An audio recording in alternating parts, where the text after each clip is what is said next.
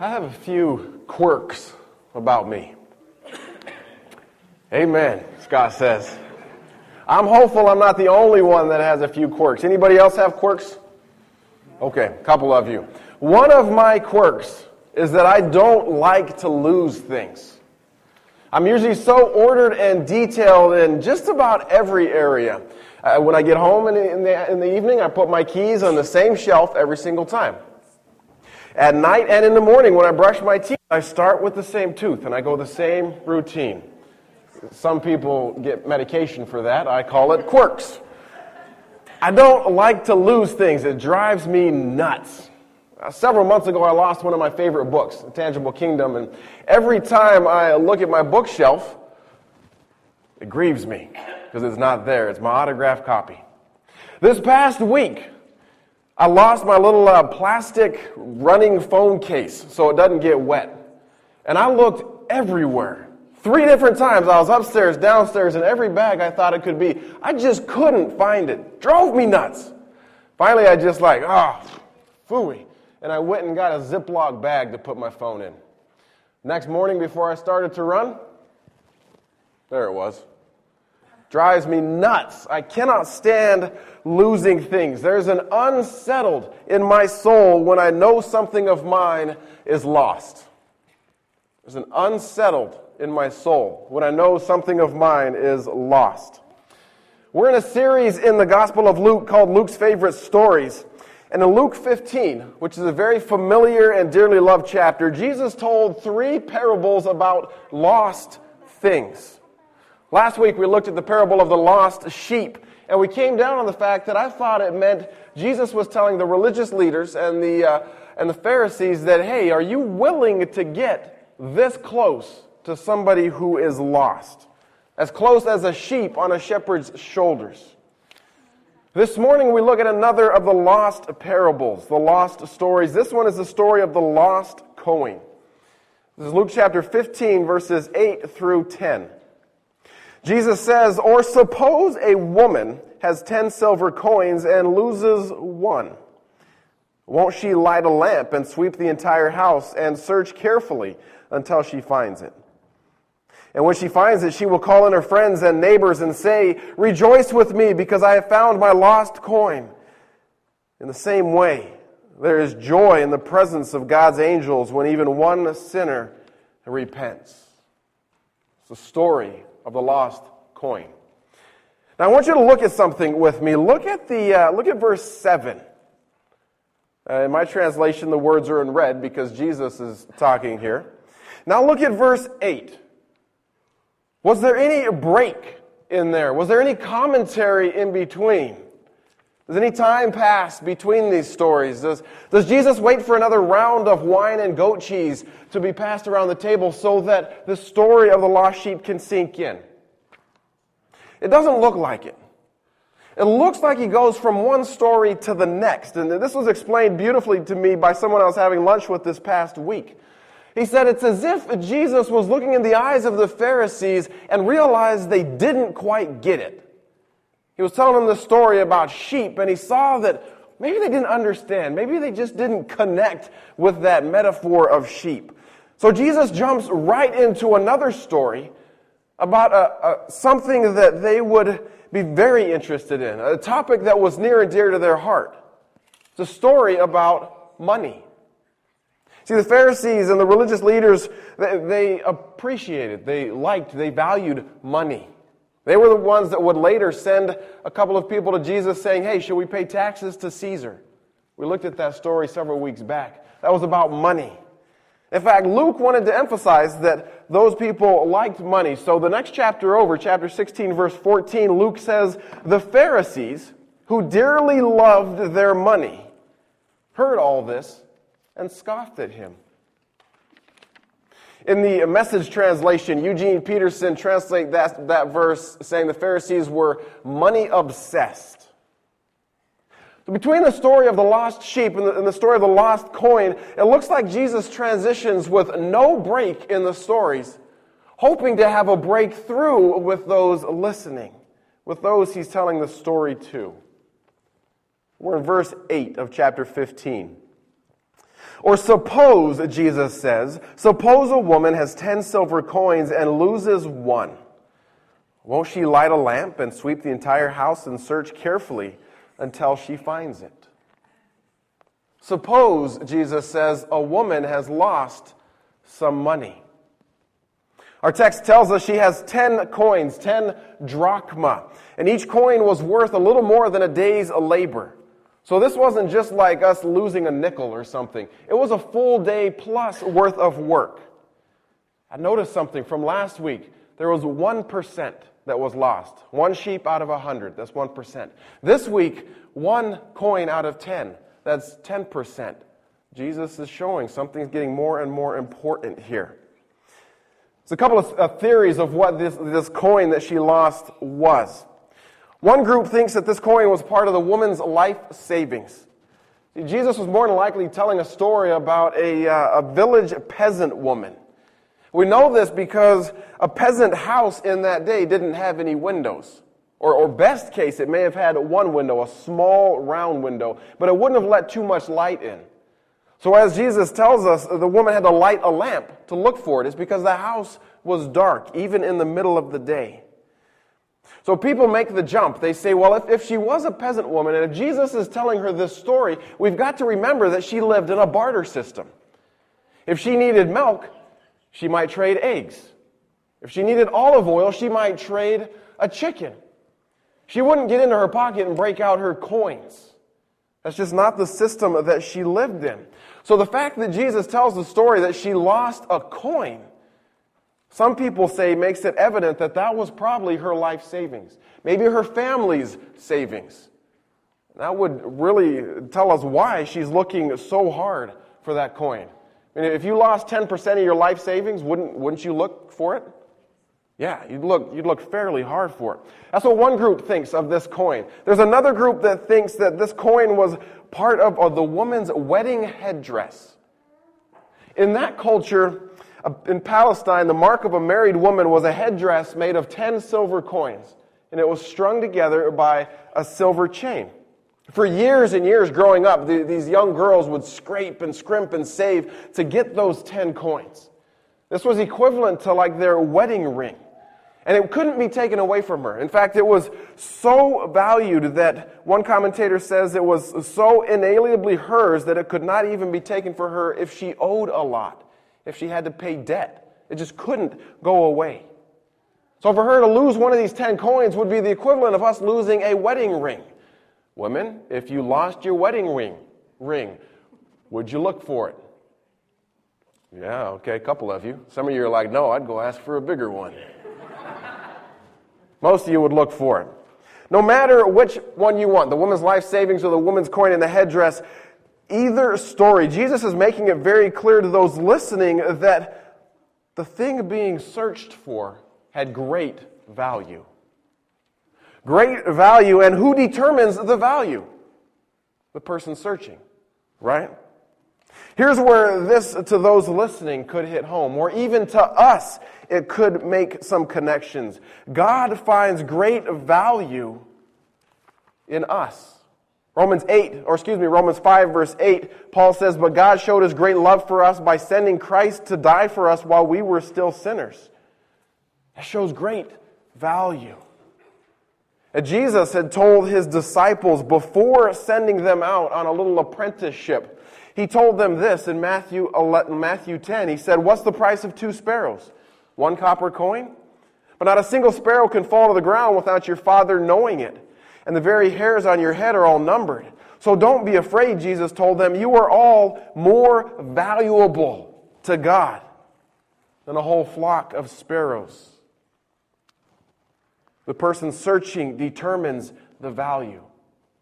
So, in the separation between God and man, which sin has caused, God, Jehovah, has lost something which he formerly possessed and is highly valued. A guy by the name of James Boice wrote a book about the parables of Jesus, and in that he says, We are lost. But even in our lost state, we retain something of the image of God. And God loves us and is determined to find and reclaim us for the sake of his image. This, this story isn't so much about this poor little lost coin that's somewhere on the dark floor. The story is about the loss incurred by the owner, the value the owner declares on it. Remember, Jesus is telling this story to the religious leaders and to the Pharisees who would come to him saying, ah, I don't know about these people getting close to you. Maybe we don't see the value in them like, like you do. Why would they be so valuable? And yet Jesus says, Oh, wait, they are valuable. He says, Suppose a woman has 10 silver coins, loses one. Won't she light a lamp and sweep the entire house and search carefully until she finds it? I love how Luke brings in the magnifying glass and really emphasizes the search itself. Won't she light a lamp? Won't she sweep the entire house? Won't she search carefully until she finds it? The word for search is used 117 times in the New Testament. It literally means to search for, to seek out. It means to desire something. Listen to one place the Apostle Paul uses that same word. This is in 2 Timothy. He says, May the Lord show special kindness to Onesiphorus to Onesiphorus and all his family because he often visited and encouraged me. He was never ashamed of me because I was in chains. When he came to Rome, he searched everywhere until he found me. Now listen to how Mary, Jesus' mother, uses that same word when Jesus had stuck around the temple at, at age 12 and the entire family had left. Jesus' parents didn't know what to think. Son, his mother said to him, Why have you done this to us? Your father and I have been frantic, searching for you everywhere. Both of these verses use the same word that Jesus used in this story today in Luke 15. And we see the frantic search of the woman. We saw her lighting a lamp already, showing kind of her poorness it also shows how far she'll go to find the coin. She wants to make sure any dark corners are illuminated. Any possible place that coin could have gone is looked at. Text says she swept the entire house. And maybe the house wasn't all that big, but the floor of the house in a village of, of a village peasants would have been made of beaten earth covered with dried reeds and rushes. Imagine looking for a coin on that. It's like looking for a needle in a haystack. And yet she lights that lamp and she's looking around. She's searching diligently until she finds it. She doesn't quit. She doesn't give up. This speaks of her persistence, her endurance, her determination. A lot of the Living Bible translation says of this verse, she was going to look in every corner of the house and sweep every nook and cranny until she found the coin. She was going to do whatever it took. There's a great Jewish scholar that admitted that this is one of the absolutely new things that Jesus taught men about God. That God actually sought and searched for us. Now, had the Jew said, they may have agreed that if a man came crawling home to God, God, I'm sorry, you know, self abasement type, and he knelt before God praying for pity, the Jew would have said he might get it. But the Jew would have never conceived of God going out and searching for sinners.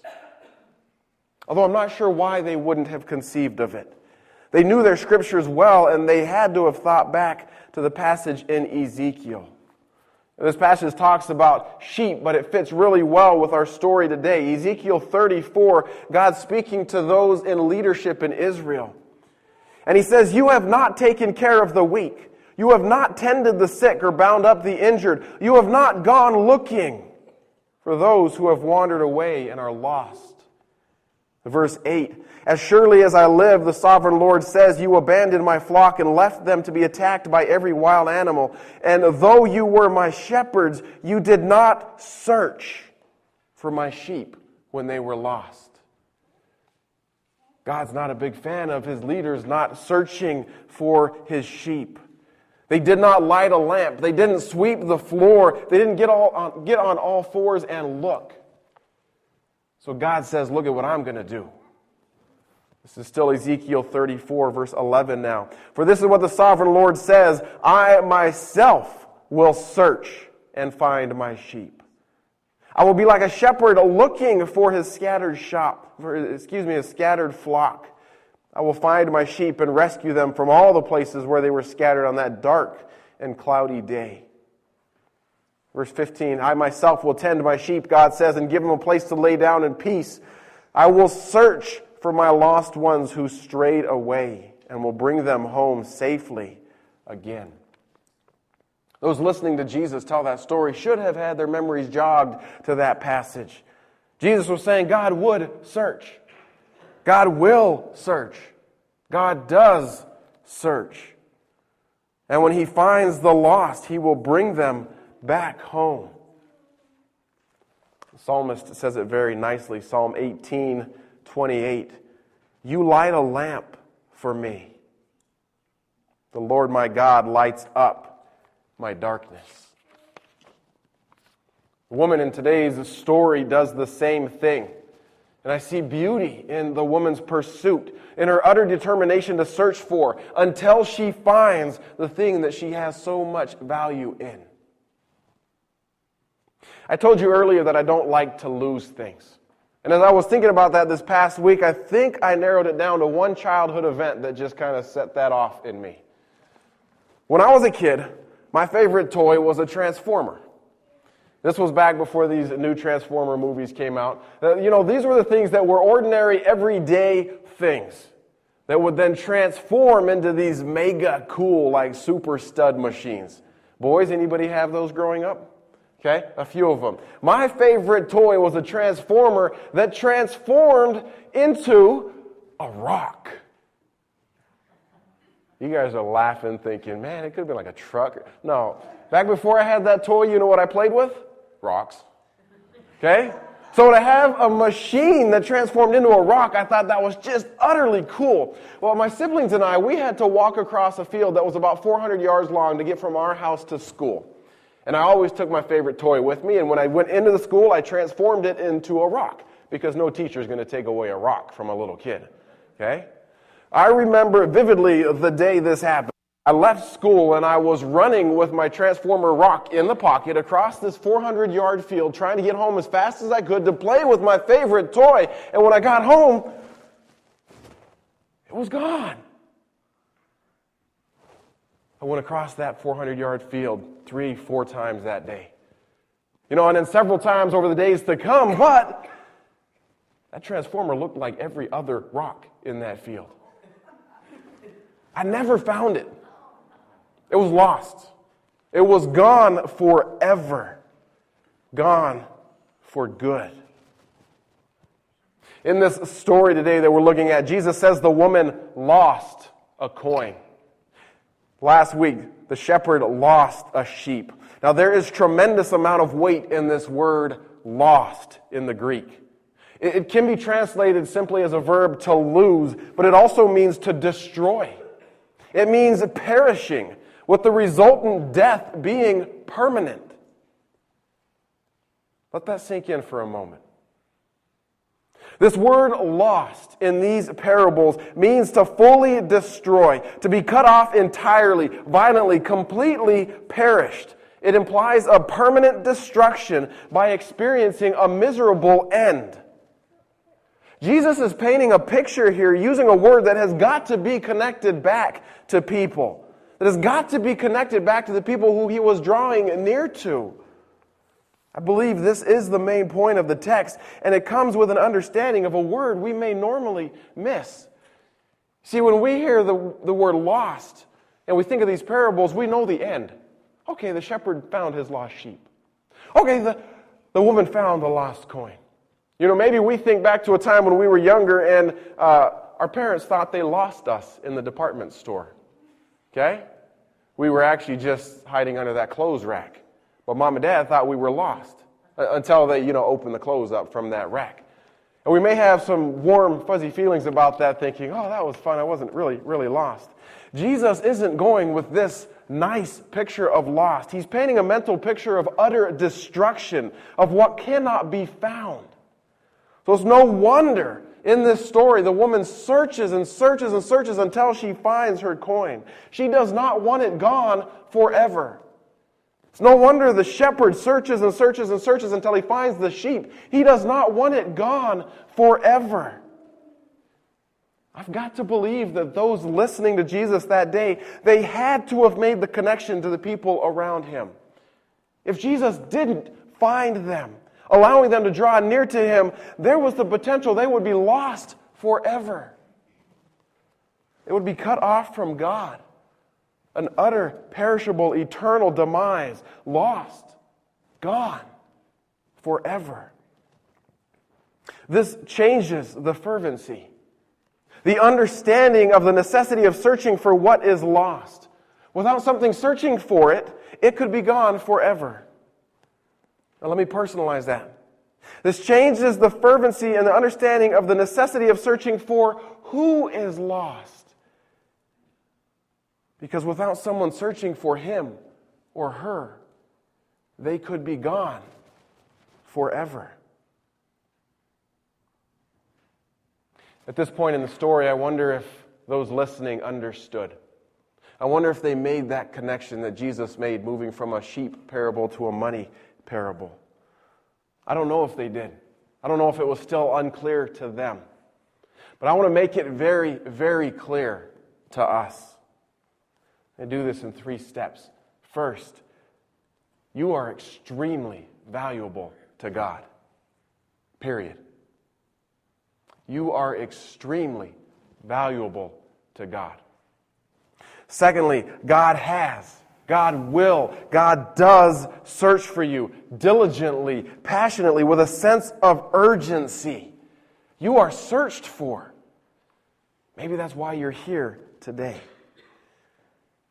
Third, if you are lost and you do not accept God finding you, there is a permanence to your condition. Ending life on this earth lost means you may perish. You may be separated from God forever. I want to put it this way. What's the most famous verse in the Bible? It's John 3:16, right? Listen to it. For God so loved the world. This shows he has great value in the world. It shows he's got great value in us. For God so loved the world that he gave his only son to me, this screams being willing to light a lamp, to come down to the dark corners of this earth, seeking and searching for us. For God so loved the world that he gave his only Son, that whoever believes in him should not perish. Perish. Where have we heard this word? It's the same word that Jesus uses in this parable for lost. So hear it again. For God so loved the world that he gave his only Son, that whoever believes in his Son should not be lost forever, but have life everlasting with him. And when that person is found, listen to what Jesus says. Luke 15, 10. In the same way, there will be joy in the presence of God's angels, even when one sinner repents. I want to ask you today are you lost? Is today the day you have finally been found? Do you want to bring some joy to the presence of God's angels this morning? If your answer to any of these questions is yes, today might be the day you need to take a step. And just so that it is not done out of emotions, we want to take some time just to let this settle. Austin's going to keep playing in the background. Just the 30 seconds or so of time in reflection. We're going to let you think about this story that Jesus has told, the implications it has for you. I encourage you, just kind of bow your heads. Let the mental pictures that could have come through this story float through your head. And let's, let's just think on it for a second.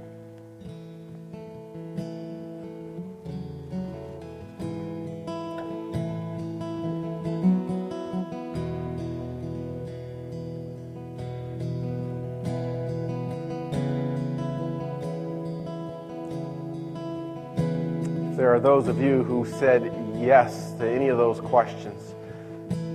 If you realize you have been lost, but today you have been found, I want you to talk to God about it.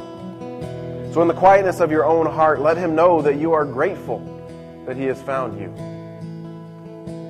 Let Him know that you're tired of being lost in the darkness of life.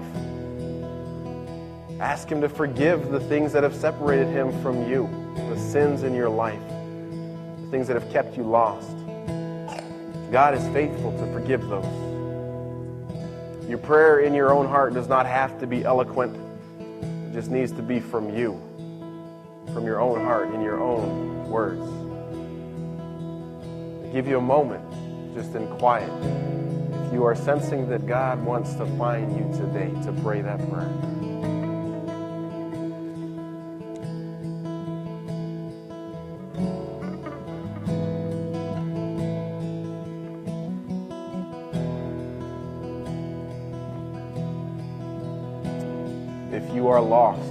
Commentator says. Apart from God, know now that you are valuable to God, even in your lost condition. You may be worthless in your own sight because you can only see what you have made of yourself, but you should know without a doubt that you are valuable to God because, unlike yourself, He is able to see what you were created to be and what He can yet make of you. Today might be the day you have been found.